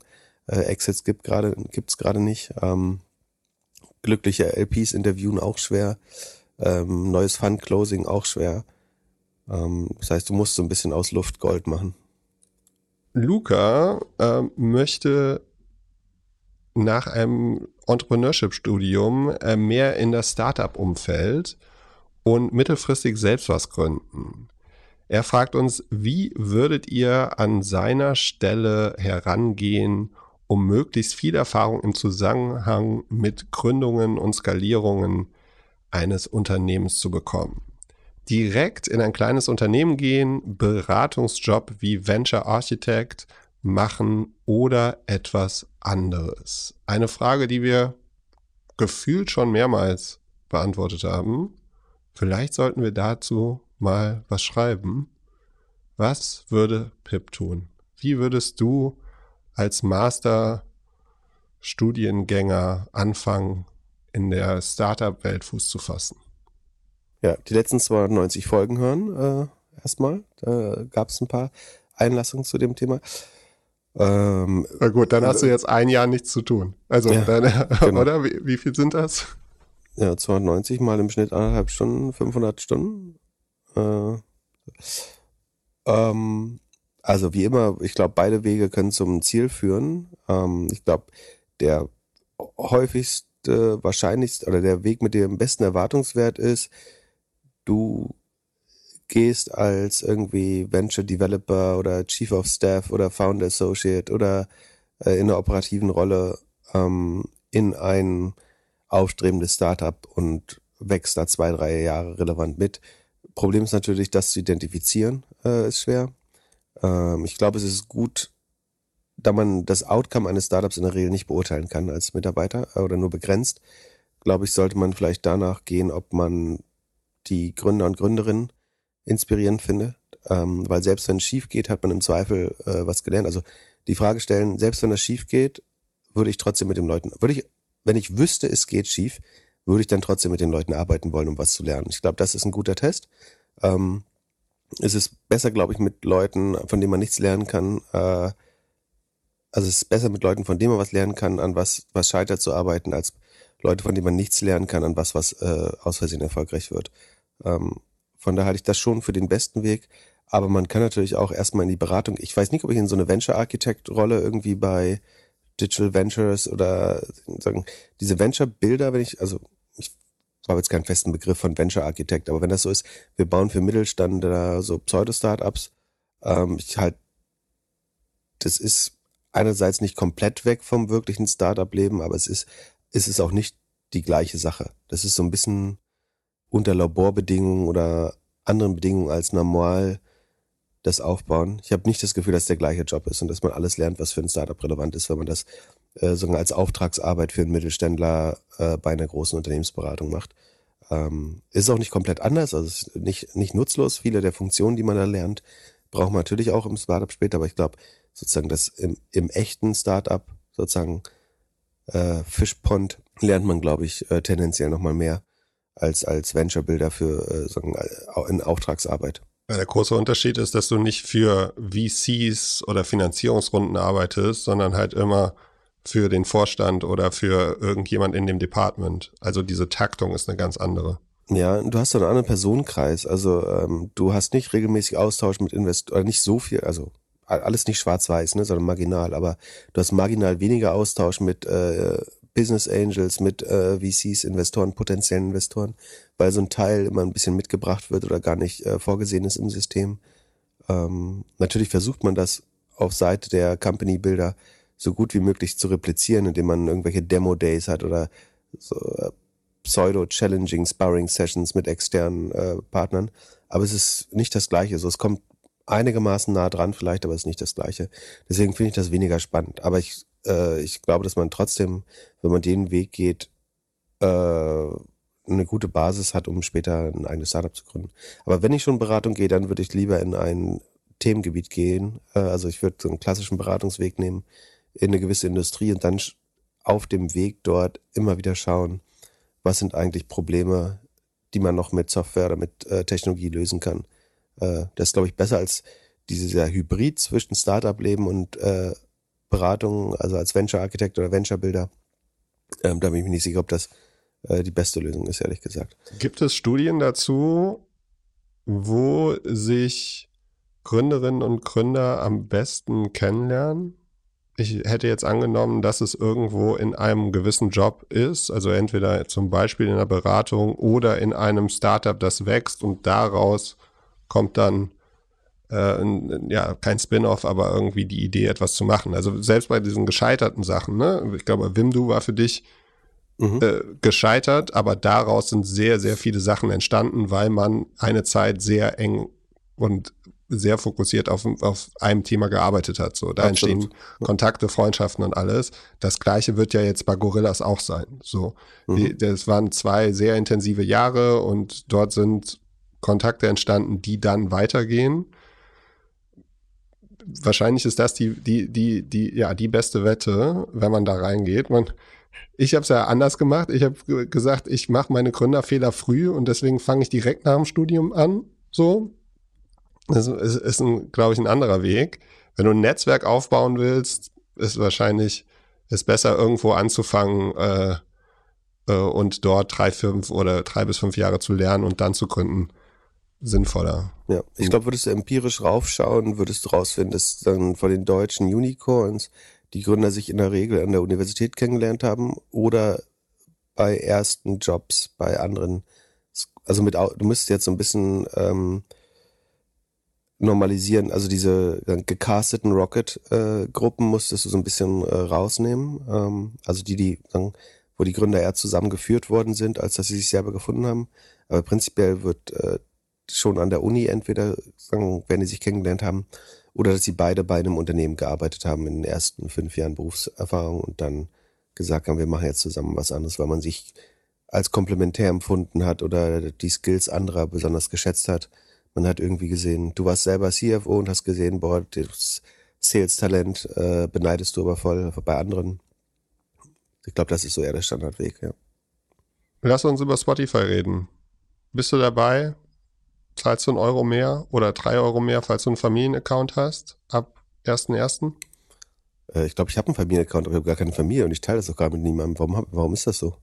Ähm, aber ich, ich zahle mehr auf jeden Fall. Spotify ist ich nutze Spotify an zwischen 25 und 30 Prozent meines, sagen zwischen 20 und 30 Prozent meines Tages. Ähm, und ich würde wahrscheinlich auch noch mehr dafür zahlen. Ich bin bestimmt eine Ausnahme, aber deswegen denke ich da in dem Fall jetzt über einen Euro äh, nicht nach. Ähm, spannend ist natürlich, dass es direkt, äh, eigentlich kannst du, ist es nicht logisch, dass du sagen müsstest, dass die Musikindustrie dadurch, also die gesamte Musikindustrie zu 10% wächst, ist ein bisschen viel gesagt, aber das geht ja eins zu eins auch an, wieder wird 70% davon wird, werden wieder ausgeschüttet.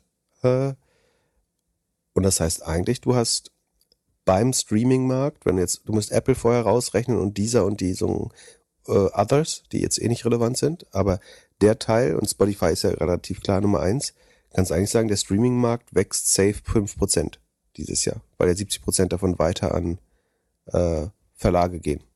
Oder? Ja, die Labels können die Champagnerkorken aufmachen. Ja, also einfach für nix 5% mehr dieses Jahr. Also für nix, was, obwohl, nee, ich mache ja nicht mehr als sonst. Also die, die Antwort ist, also die faire Frage wäre, wie gesagt, ich zahle das, weil ich eh überdurchschnittlich viel Leistung empfange aus Spotify. Äh, die Frage ist aber, steht hinter diesem, dieser zehnprozentigen Preiserhöhung irgendeinen zusätzlichen Nutzen? Also kriegst du was mehr? Ja, und vor allem für was nutzt du Spotify so viel? Nutzt du es, um kostenlosen Podcast zu hören? Oder nutzt du es, um exklusive Sachen oder Musik zu hören? Nee, ich, äh, ich nutze es als Podcast-Player. Ja, ähm, und da, dafür musst du ja eigentlich nicht zahlen, außer du willst ein Exclusive hören. Ja, und auch mal Musik so, wenn, wenn ich mal so zehn Prozent meiner Nutzung ist vielleicht Musik. So, ich gerade keinen Bock auf Faseln habe, dann Musik. Äh, aber ja, du kannst natürlich sagen, Podcast kann man auch günstiger hören. So, das ist halt einfach ein RSS-Feed, äh, also eigentlich ein Audio-Feed-Reader, den kann man günstiger anbieten. Aber so, so schlecht die App ist, äh, was die UX angeht, so gut ist der Katalog dann eben doch, würde ich sagen. Ähm, und es ist, wenn du es als Marktplatz siehst, es ist streng genommen, man könnte sagen, es ist ein Marktplatz. Ähm, eigentlich ist es ein Marktplatz, oder? Doch, es ist ein Marktplatz. Im weiteren Sinne ist Spotify ein Marktplatz. Und am Ende ist Inventar also das, was, Value definiert beim Marktplatz ist, die Top drei Dinge sind Inventar, Inventar, Inventar, haben wir schon oft gehört hier, oder Supply, Supply und Supply. Und ich meine, es gibt einfach nichts, was auf Spotify oder fast nichts mehr, was auf Spotify nicht gibt. Und das formiert den Wert. Ähm, und bevor ich jetzt irgendwie auf Castro gehe oder was weiß ich und mir die ganzen Feeds wieder selber zusammenbastel und ähm, dann muss ich aber für Musik wieder wechseln und ja.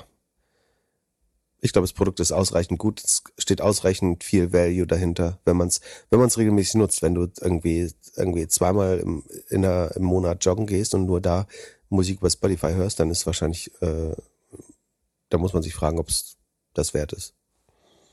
Und Spotify wird jetzt auch Hörbücher im Abo anbieten. Die haben das schon in Amerika getestet, da war es eher so, haben wir es, glaube ich, Menü genannt. Also man konnte sich ein Hörbuch kaufen. Jetzt in Australien und UK ab sofort kann man dort Hörbücher bis zu 15 Stunden im Monat hören und nochmal irgendwie zusätzlich für, ich meine, 10 Dollar oder so, 11 Dollar, 10 Stunden extra. Es gibt wohl 150.000 Audiobooks. Mhm.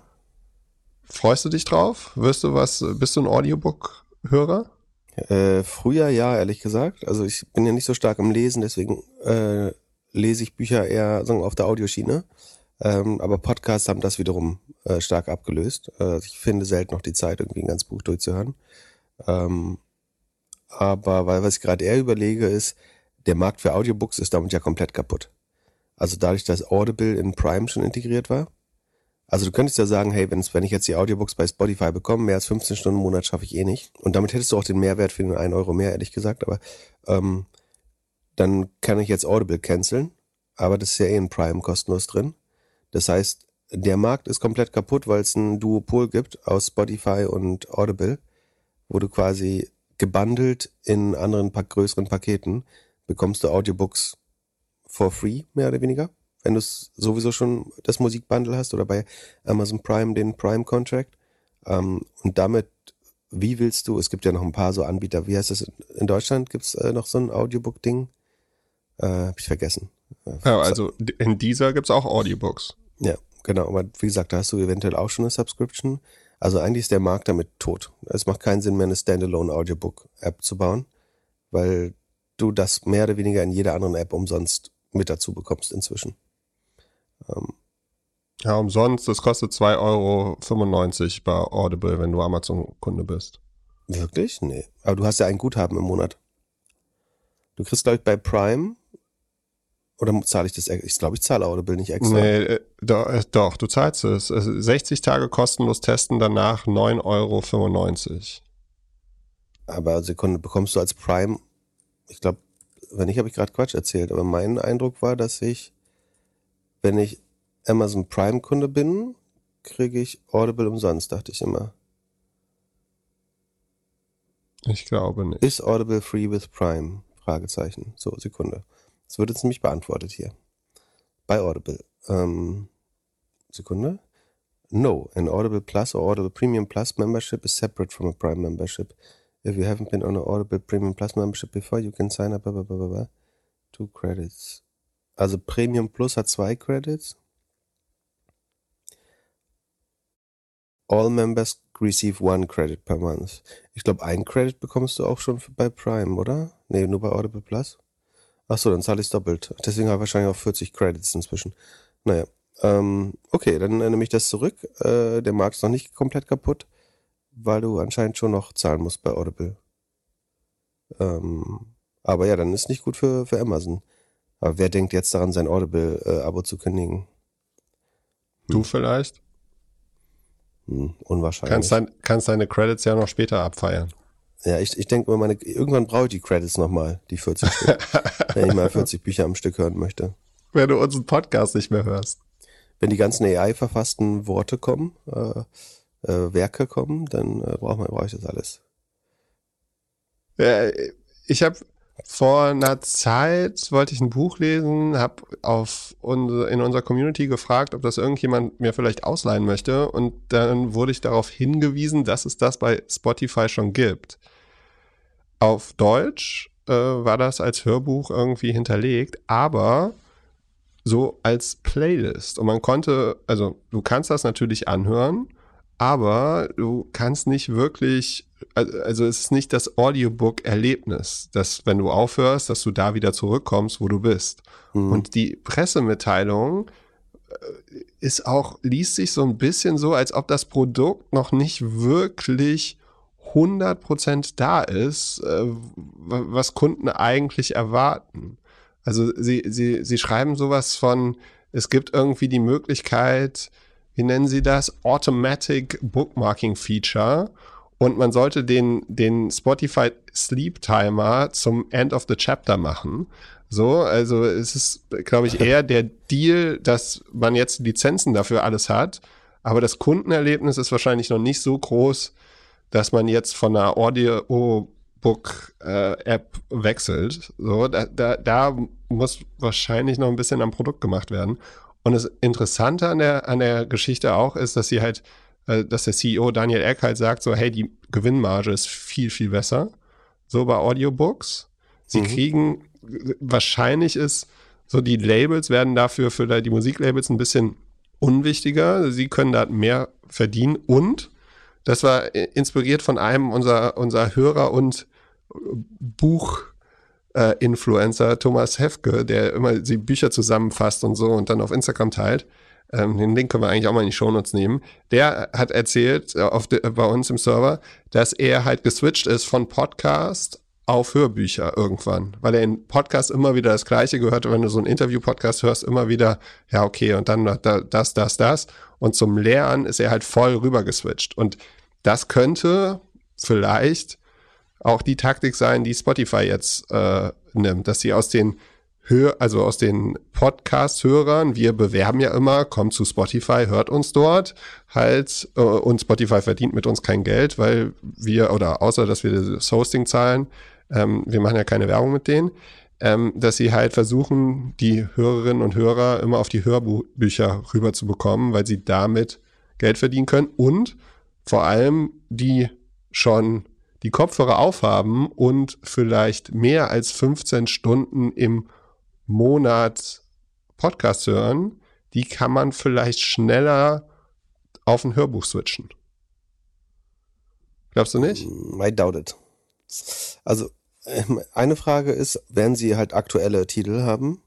Also könntest du jetzt Walter Isaacson und Elon Musk äh, dort quasi hören? Oder ist es so, dass sie halt einen riesigen Backkatalog haben und deswegen sind die Margen so gut, weil sie Bücher halt ein halbes Jahr nach Veröffentlichung äh, bekommen. Ich glaube, dann sind die Margen gut, aber das ist auch nicht das attraktivste Produkt. Ähm, und das andere ist, in dem Moment, wo du die Spotify-App betrittst, hast du halt dann die Wahl zwischen aktuellen Podcasts, äh, Musik, entweder aktuell oder was dir gefällt oder was weiß ich, und einem Audiobook. Und ich glaube, ich weiß nicht, ob das, oder ist das nur bei so ADHS-Typen so, aber ich, ich glaube, du nimmst halt immer das Jetzt. Also du schaust halt, was. Also ich würde immer einen aktuellen Podcast bevorzugen und das Buch nach hinten schieben. Weil das in Anführungsstrichen kannst du ja auch andermal nochmal in Ruhe lesen oder hören. Ähm, ich glaube, es wird schwer.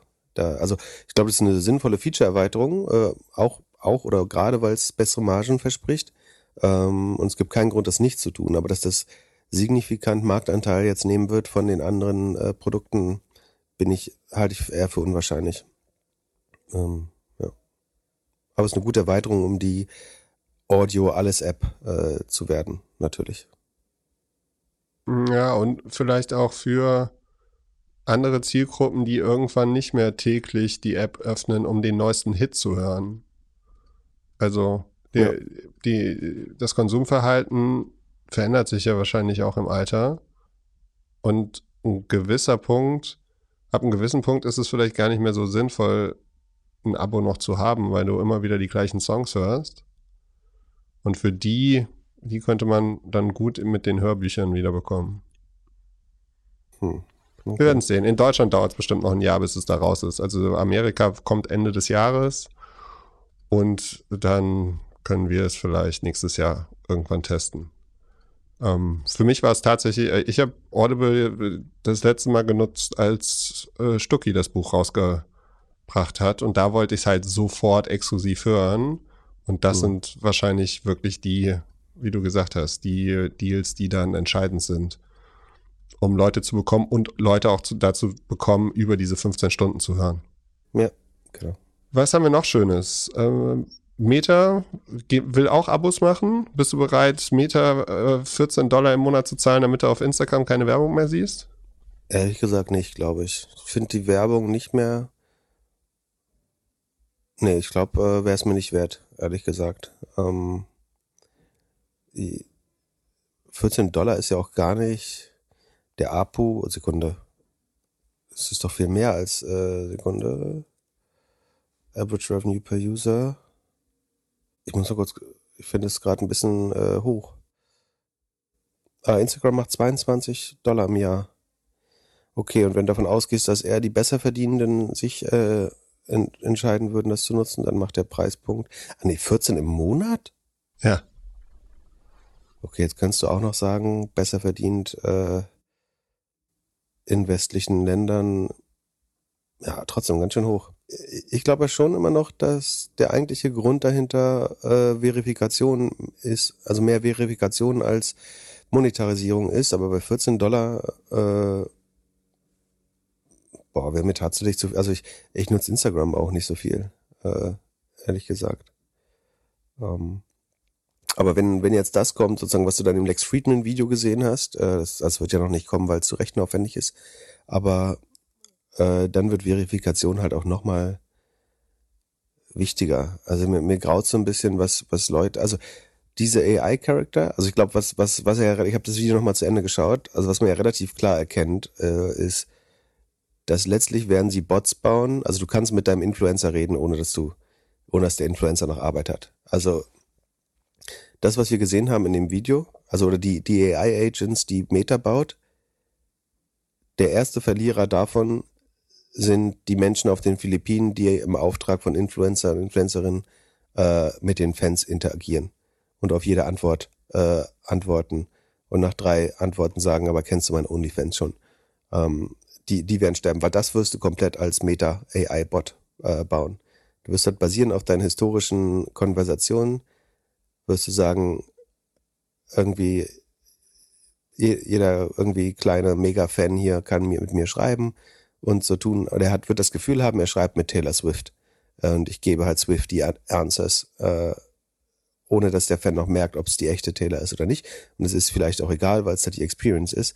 Dann geht das irgendwann in den Metaverse-Raum und ich glaube, dann wird's, äh, aber das ist irgendwie ein Thema für eine andere Folge, aber dann wird's wirklich komisch, weil du musst du dich fragen, was Leute dann eigentlich mit so Avataren machen wollen. Ja, das sind höchstwahrscheinlich keine schönen Dinge, äh, nicht überwiegend schöne Dinge. Aber ähm, beziehungsweise je nach, äh, liegt im Auge des Betrachters. Äh, aber ja, ich glaube 14 Dollar ist nicht wert, ehrlich gesagt. Aber ich bin auch kein Heavy Instagram-User, ehrlich gesagt. Ich gehe da so zweimal am Tag für, also fast mehr für Messaging inzwischen äh, und um Leute mit meinen Urlaubsbildern zu nerven. Ähm, aber wäre mir jetzt keine 14 Dollar wert. Das, das andere Problem ist, wenn du diese Bots, äh, diese AI-Bots haben wirst in Meta, dann ist halt die Gefahr, dass wenn ich mich nicht verifiziere und nicht teilnehme, dann habe ich halt wieder einen Doppelgänger und der baut den Philipp Answer Bot. Ähm, das heißt, der, der Pull, ich muss mich selber vertreten und ich muss selber Features nutzen, äh, auf Meta wird wieder größer, weil wenn nicht, wird es allerlei Leute geben, die sagen, ich, also was denkst du, wie viel Taylor Swift Fake Bots es geben wird? Die einfach sagen, wir geben dir das Gefühl, du redest mit Taylor Swift auf Instagram. So, wir sind zwar nicht der echte Account, aber wir antworten dir. Ähm, es wird alles nicht so einfach. Ähm, ja, muss man schauen, ob äh, Meta halbwegs schafft, dazu, dafür gute Lösungen äh, zu finden. Ich, ich habe das Gefühl inzwischen, dass sie gute Awareness für die Probleme haben. Aber immer dann, wenn es halt viel Geld kostet, äh, die zu lösen, äh, sind sie dann doch wieder relativ schlecht darin, äh, das in den Griff zu bekommen. Genau. Und äh, an, ansonsten, äh, sagen, wo wir gerade bei Monetarisierung sind, äh, um zu meinem Lieblingsthema äh, zu kommen, äh, Elon Musk schlägt es auch drei verschiedene Monetarisierung Tiers, Monetarisierungstiers, also Stufen vor äh, für Twitter. Und zwar der 8 Dollar äh, Account, der dir bisher den blauen Haken gebracht hat, rettet dich in Zukunft nicht mehr vor aller Werbung, äh, sondern sagen, um wirklich keine Werbung zu sehen oder wirklich, wirklich gar keine Werbung zu sehen, wirst du nochmal mehr Geld äh, zahlen müssen. Und dann äh, gibt's noch ein aktuelles Video von, äh, es gab ein neues Interview mit ähm, Linda Marionetta, ähm, wo sie uns ein paar News gibt, äh, die wir sagen, gern mal updaten. Ich würde sagen, prinzipiell nach ihrem letzten Interview, nach dem, was man aus dem Hause X Elon Musk hört, sowieso mal alles mit Vorsicht äh, genießen. Aber wir können es ja trotzdem mal, Sekunde, wo habe ich das denn? Das habe ich dir auch von geschickt. Also sie hat äh, gesagt, des, der Umsatz äh, steigt, äh, und zwar auf Basis Quartal zu Quartal in ein, hohen einstelligen Digits. Also irgendwie, ich würde sagen, das sind sieben bis neun Prozent. Ähm, ob das so, so stimmt, ist eine andere Frage, aber sie sagt dann, high single digits quarter on quarter revenue is growing in advertising, data licensing and subscriptions. Ähm, die, Kreditkosten oder Kapitalkosten ausgenommen, wäre X Status heute Cashflow positiv, äh, sagt sie. Also X verdient Geld, ähm, aber nicht genug Geld, um die Zinsen zu bedienen. Man denkt aber bis, bis, sie sagt außerdem bis Ende 24, also Ende nächsten Jahres, könnte man unter anderem die Schulden bedienen. Ähm, die, der Zinsdienst wird auf 1,2 Milliarden. Äh, angeblich gibt's 13 Milliarden, glaube ich. Äh, war das nicht mehr Schulden, die er aufgenommen hat? Naja, also angeblich sind es 13 Milliarden Schulden und die Zinsen dafür sind 1,2. Die sollten tendenziell äh, steigen, würde ich sagen aber im Moment sind es 1,2 Milliarden, die kann man eben noch nicht bezahlen. Das heißt, die Company verliert, ähm, sagen Free Cashflow ist sie noch negativ, Operating Cashflow positiv, wenn man den Zahlen glauben kann. Ähm, aber das ist natürlich ein Vorteil, äh, was soll ich sagen, ein Fortschritt. Ähm, angeblich äh, sind 90 Prozent der Top-Brands, wie auch immer das definiert ist, wieder zurück auf der Plattform, aber geben noch nicht so viel Geld aus wie früher. Ähm, und genau, das ver vermeldet sie als die ersten Erfolge. Elon Musk kommentiert darunter True, ähm, als wäre, das ist auch lustig, also ganz kurz, weil es ganz lustig ist. Also der Post kommt nicht von Linda Jaccarino selber, sondern von X News Daily. Aber X News Daily zitiert die Twitter-CEO äh, Linda Mayonetta hier oder Jaccarino, ähm, sagt eben diese Fakten oder vermeintlichen Fakten oder ihre Aussagen, die ich gerade wiederholt habe. Und darunter schreibt der amtierende CPO, CTO True. Also stell dir mal vor, in welcher Firma ist das so, dass der CEO, stell dir mal vor, der Deutsche Bank CEO gibt die Quartalszahlen bekannt und darunter kommentiert der CTO, das stimmt übrigens. das ist so geil. Das, dass, dass keiner überhaupt, also er muss das machen, weil keiner glaubt, dass sie mit der gleichen Stimme sprechen. Deswegen muss er jedes Statement, was er macht, was sie macht, muss er sozusagen von Gottes Gnaden bestätigen, damit man jetzt Linda Jaccarino auch glauben kann. Weil wenn Elon Musk nicht darunter schreibt, ist wahr, geht er offenbar davon aus, dass die Öffentlichkeit davon ausgeht, äh, dass sie nicht einer Meinung äh, dazu sind. Äh, hervorragende CEO-Rolle. Ähm, dass du, äh, dass dein CTO erstmal bestätigen muss, äh, ob deine Handlungen und Aussagen öffentlich korrekt sind oder, oder nicht. Und dann ähm, gibt noch ein aktuelles SEC-Verfahren, äh, ganz kurz, da geht's äh, tatsächlich um die Twitter-Übernahme. Und zwar hat Elon Musk, als er im Vorfeld der Übernahme neun Prozent an Twitter übernommen hat schon, also Anteile gekauft hat, auf dem Sheet, wo man das disclosen muss, wenn man einen relevante Anteil einer Firma akquiriert, äh, angekreuzt, er wäre ein Passive Investor. Das heißt, er hat keine Intention, äh, Kontrolle über die Firma zu übernehmen. Ne? Also wenn, wenn du sagen, du bist ein Hedgefonds und möchtest das Management stürzen oder selber CEO werden, dann würde man sagen, man ist ein Active Investor und wenn man einfach nur an der Entwicklung der Firma partizipieren will, ist man ein passiver Investor, äh, ganz einfach gesagt. Und Elon Musk hat sagen, hier, als er die ersten neun Prozent gekauft hat, passiver Investor angekreuzt, was im Nachhinein einfach so eine schlichte Lüge ist, weil er offensichtlich ja die Intention hatte, 100 Prozent der Firma zu übernehmen äh, und sich zum CEO zu machen äh, und Alleineigner. Und jetzt kann man natürlich sagen, vielleicht, also so Elon-Fanboys würden jetzt in Verteidigung sagen, Vielleicht wusste er noch gar nicht, dass er die Firma kaufen wollte, sondern er wurde dann gedrängt oder was weiß ich, oder hat sich später entschlossen. Aber das ist ja insofern nicht nachvollziehbar, weil er keinen Zweifel daran gelassen hat, wie schlecht er das Management von Twitter findet, dass da alles falsch läuft. Also warum will ich passiver Investor in einer Firma sein, an die ich äh, nachweislich nicht glaube, sie ständig kritisiere und alles falsch finde? Das heißt, entweder hast du, also es, er muss ganz klar die äh, Intention gehabt haben, die Firma zu kaufen und damit hat er quasi da gelogen und deswegen äh, ist die SEC jetzt ein weiteres Mal äh, hinter ihm her. Und dann vielleicht noch als letztes Update dazu, ähm, Tesla hat erneut die Preise äh, gesenkt oder senken müssen, wie man sieht. Ähm, Model 3 nur noch 39.000 Dollar, Model Y ähm, 48.000 Dollar 500 in den USA. Also der, ich würde vermuten, der Margenverfall geht weiter äh, damit. Äh, also um die Absatzzahlen, die letzten Absatzzahlen waren ja unter den Erwartungen geblieben äh, und deswegen muss man äh, jetzt die Preise weiter senken. Äh, aber wir haben letztes Mal auch schon gesagt, äh, kein Autobau ist da, dazu vermutlich so gut in der Lage wie Tesla. Also vermutlich werden sie weiter profitabel bleiben, trotz der Senkung. Ähm, aber die Frage ist eben, wird man es irgendwann wieder schaffen, Volumen und äh, Profitabilität äh, hinzubekommen?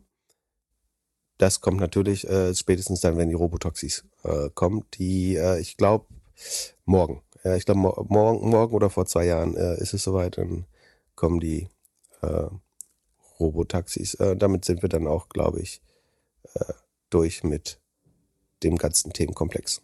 Mit den 140 Sekunden über Twitter und Elon Musk. Haben wir noch News in der Kartellverfahren-Ecke von Google?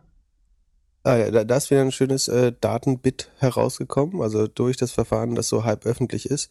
Also der Richter entscheidet im Nachhinein, was veröffentlicht werden darf, äh, aber scheint da inzwischen zunehmend wohlwollend zu sein bei der Veröffentlichung. Ähm, ist jetzt, also das hat ein Reporter aus dem, da gibt es glaube ich keine Screenshots oder so, sondern es hat ein Reporter aus dem Gerichtssaal berichtet oder Reporterin. Sekunde. Äh, wo steht hier der Autor, Autorin? Megan Gray. Äh, zumindest, also für Wired hat es auf jeden Fall Megan Gray aufgeschrieben. Und es ist, glaube ich, ein Kommentar. Die hat mitgehört quasi in dem Verfahren, dass ähm, sagen, ein neuer Vorwurf gegenüber äh, Google ist, dass Google, um die Werbeeinnahmen zu stärken oder die Monetarisierung zu verbessern, mehr oder weniger Suchanfragen umgelenkt hat. Also ähm, hier wird als Beispiel genannt, wobei das finde ich ein bisschen, äh, also das scheint mir nicht realistisch zu sein. Ich finde es sehr überraschend, aber das war wohl das benutzte Beispiel. Du suchst nach Kindermode und Anzeigen bekommst du für Nikolai Brand Kidswear gezeigt, weil dort die Klickpreise höher sind oder noch mehr Budget, Advertiser-Budget rumlungert quasi äh, als, als Nachfrage auf dieses Keywords. Ähm, man muss klar differenzieren. Äh, Google hat sich dazu auch nochmal geäußert äh, über den Search Liaison Account. Ähm, was nicht passiert ist, zumindest nach Google Aussagen, ist, dass die organischen Ergebnisse sich signifikant verändert haben, sondern man hat, was man gemacht hat, ist quasi andere AdWords ausgespielt zu dem Account. Hierzu wiederum muss man sagen, einerseits sagt Google immer, Ads are just answers. Also Google macht, wenn es ihnen hilft, eigentlich keinen Unterschied zwischen Anzeigen und Ergebnissen. Dann sagen sie, das sind einfach nur bezahlte Ergebnisse, die auch qualitativ hochwertig sein müssen und so weiter und so fort. Das heißt, wenn es ihnen passt, wollen sie keinen Unterschied zwischen Ads und Answers sehen oder Ergebnissen. Ähm, hier machen sie jetzt einen Unterschied und sagen, die organischen Links sind die gleichen. Äh, wir haben nur andere Anzeigen angezeigt. Ähm, und andererseits ist es dann ein bisschen fast auch schon wie ein Nothing Burger, weil auf der Advertiser-Seite, also hier geht es ja darum, dass ich als User was eingebe und ich sehe Anzeigen, die eigentlich ursprünglich nicht perfekt auf mein Suchwort gepasst haben. Auf Advertiser-Seite würden die meisten Advertiser jetzt beschreiben, das passiert auch seit Jahren, nämlich dass ich Keywords einbuche und Google interpretiert die immer weitläufiger oder immer breiter. Äh, also das Buchen von exakten Suchworten äh, wird zunehmend erschwert von Google eigentlich. Also ähm, es werden automatisch Vertipper, äh, Synonyme und so ähm, hinzu, hinzugefügt. Also früher konnte man das relativ scharf targeten ähm, und tendenziell führt alles dazu, dass du eher mehr Suchanfragen targetest, als du ursprünglich mit deinem Keyword äh, sozusagen targetiert hast. Also Google weicht das eigentlich schon auf, um dir mehr Volumen zu geben, um dein Budget stärker auszuschöpfen. Man kann sagen, dass es gibt sicherlich Advertiser, denen das hilft, weil sie nicht alle Such mögliche Suchanfragen von Anfang an bedenken. Äh, es gibt aber auch hochqualifizierte äh, oder professionelle Advertiser, die darunter sehr leiden, weil sie eben genau diese Fähigkeit, sagen, Laser-Pointed Targeting zu machen, sich wünschen und es äh, zunehmend schwerer wird, weil Google eben das, was hier auf die User-Seite beschrieben wird, eigentlich auf der Advertiser-Auktion schon in der Vergangenheit äh, äh, gemacht hat. Genau. Aber auch hier sieht man wieder, dass äh, Google glaubt, dass also sie hier eigentlich Monetarisierungsmotive über ihr Standard-Matching, äh, ihren Standard-Matching-Algorithm von Ads äh, stellen. Und man, fairerweise muss man natürlich auch sagen, es gibt viele gute Gründe, Suchworte zu ersetzen. Also wenn du an zum Beispiel Vertipper denkst oder eben schlechte Synonyme, dialektische, also Worte, die nur im Dialekt äh, existieren, äh, sagen, weil du sagst jetzt, ähm, du willst wissen, wie man aus einem Apfel einen neuen Baum züchtest. Und du suchst Apfelbutzen, weil es irgendwo in Deutschland Butzen heißt und nicht Kriebsch oder was weiß ich. Ähm, und dann findet, würdest du ja nur einen sehr kleinen, äh, sagen, eine, eine kleine Ergebnismenge haben, wenn du irgendein komisches Dialektwort äh, nutzt. Und es gibt viele gute Gründe, sozusagen äh, Suchanfragen auch auszuweiten oder mit Synonym zu ersetzen, äh, fairerweise. Ähm, was hier passiert ist, betrifft, wie gesagt, hauptsächlich äh, die Ads. Ist wahrscheinlich was, was auch schon länger vermutet worden war äh, in der Szene, ähm, was jetzt hier so ein bisschen äh, bestätigt wird. Und wie gesagt, wir werden sicherlich noch viele weitere äh, solcher Fälle erleben. Wie lange geht es noch? Acht bis neun Wochen? Boah, ich, also meinetwegen kann es das ganze Jahr gehen. Also ähm, ist, ich, ich wünsche vor allem, dass noch mehr Beweismaterial öffentlich werden würde, aber ja, mal schauen, was wir kriegen. Zum Schluss, OpenAI will Chips bauen. Äh, ja, es ist öffentlich geworden oder äh, Reuters vermeldet exklusiv, äh, fairerweise, ähm, dass sie Wissen erlangt haben, dass OpenAI auch bis zur Due Diligence schon, also dass sie intensiv geprüft haben, Akquisitionen zu machen bei innovativen Chipbauern also OpenAI rechnet im Moment seit 2020 auf einem äh, Microsoft Supercomputer, der aus 10.000 äh, Nvidia GPUs besteht. Ähm, aber sie sind natürlich genervt von den hohen Kosten, von der Scarcity, also der Knappheit. Äh, also eins der größten Hemmnisse für die Entwicklung, Weiterentwicklung von AI ist einfach die Knappheit der Ressourcen, der, der, also äh, GPUs, die zu 80 Prozent von Nvidia hergestellt werden. Das ist ein großer Blocker oder Inhibitor der Weiterentwicklung. Ähm, und es kostet einfach unheimlich viel Geld, äh, diese zu beschaffen. Also sie sind absolut knapp und unheimlich teuer. Ähm, und deswegen schaut ähm, OpenAI sich jetzt intensiv äh, Chip-Entwickler an wohl. Ähm, ist bekannt geworden. Wie gesagt, bis zu Due Diligence schon, ob die dann, ob und warum die dann abgebrochen wurde oder welches, was das Target war, ist noch unklar. Ähm, ich könnte mir gut vorstellen, dass sowas wie, äh, ich glaube, Cerebrus heißt es, äh, spannend sein könnte. Was die machen ist, Chips werden ja hergestellt, indem sie aus so einer großen runden Platte, so einem Wafer, rausgestanzt werden oder rausgeschnitten. Weiß nicht, wie man es genau macht, äh, ob man es stannen kann. Aber es gibt diese, hat man schon mal gesehen, ne? Also diese, wenn man so eine, so das Standard-Stock-Image-Video äh, von der Chipfabrik, dann sieht man so eine Maschine, die diese viereckigen kleinen Chips aus so einem runden Wafer rausstanzt. Ähm, und was Cerebrus macht, ist, sagt, äh, das ist totaler Unfug, wenn wir diese, diese runden Wafer haben, die so bedampft sind mit den Schaltkreisen. Ähm, warum lassen wir das nicht ein Riesenchip sein? Also wir, wir dekonstruieren das Ding gar nicht mehr, sondern wir verringern die ganze Roundtrip-Zeit und Buszeit zwischen Chip und Speicher und was weiß ich, sondern wir bauen das alles auf einer großen Platine, äh, haben da quasi keine paar hundert oder tausend Kerne äh, drauf, ähm, ver, ver, also die Geschwindigkeit der Daten wird deutlich schneller, die, die Power ist enorm. Äh, also warum willst du diese ganzen Grafikkarten in Rack stecken, wenn du einfach einen Supercomputer haben kannst? Das ist ein äh, Approach, der gerade getestet wird. Ich glaube, Cerebrus heißt das. Sekunde, ich muss mal kurz gucken. Cerebrus AI heißt es. Cerebrus. Ähm, genau. Das ist ein Ansatz. Es wird bestimmt weitere geben und äh, vielleicht interessiert sich OpenAI auch für was ganz anderes.